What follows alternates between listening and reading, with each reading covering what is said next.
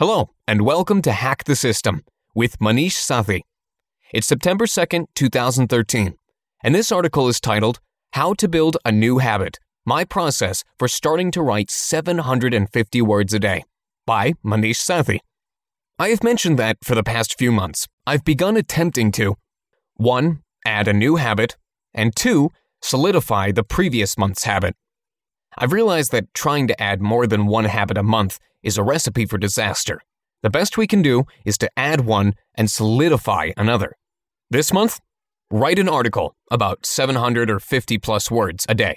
For the month of September, I'm working on adding the habit of writing 750 words a day and solidifying August's habit of hitting the gym five days a week. I'll likely be publishing the majority of these posts and emailing out a lot of them. So, expect a lot more content from me. So, I thought I would tell you the process I'm going through to make my new habit a reality. The process for building a new habit. I've researched habit change and behavioral technology for years, and in doing so, I've refined my ideas for building a new habit. Let me show you my process. Hopefully, you can take something away from it. 1. Have a baseline foundation for locations I'll be.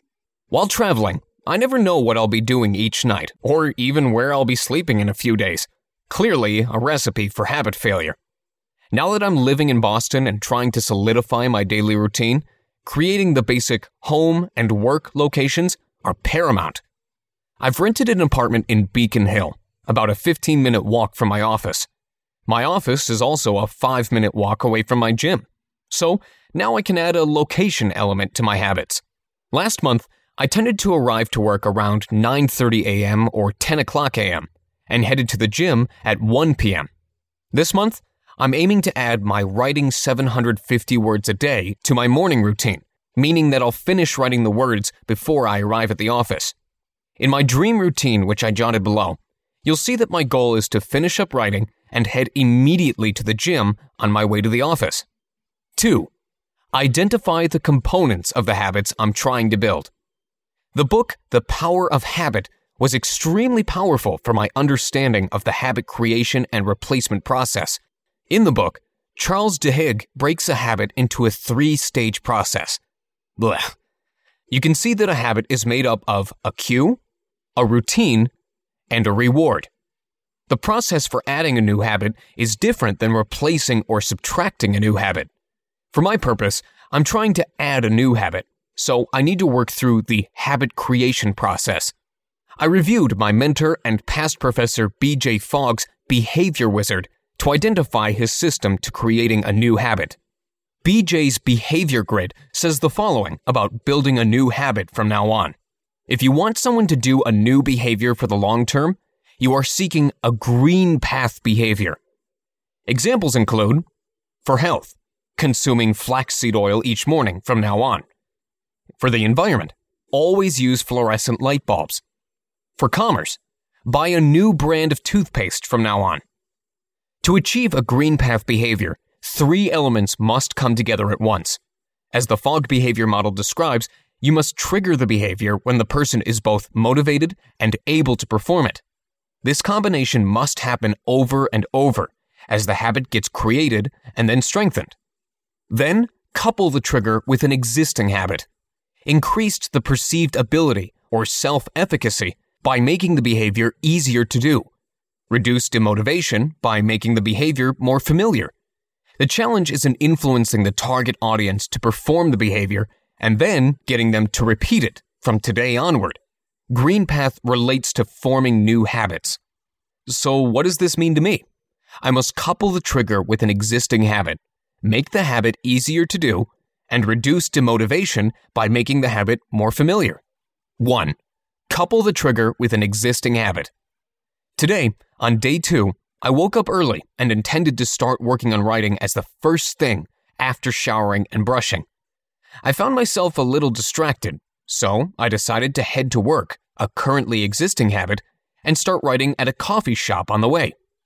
This offers a nice writing location which may make my habit more successful. I have no purpose to go to the coffee shop other than to write. On the other hand, I'll have to spend a couple dollars each day. I'll test this location out for a few days and see how it works.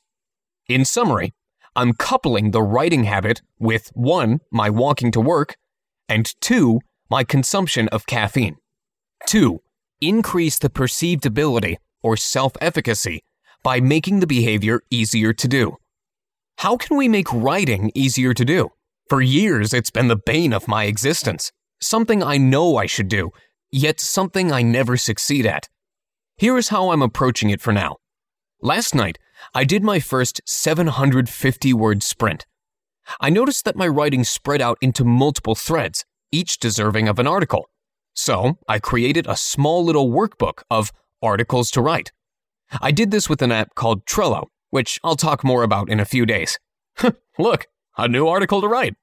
When I woke up, I took a quick look at my Trello notebook, and there were already several ideas written down. Productivity system.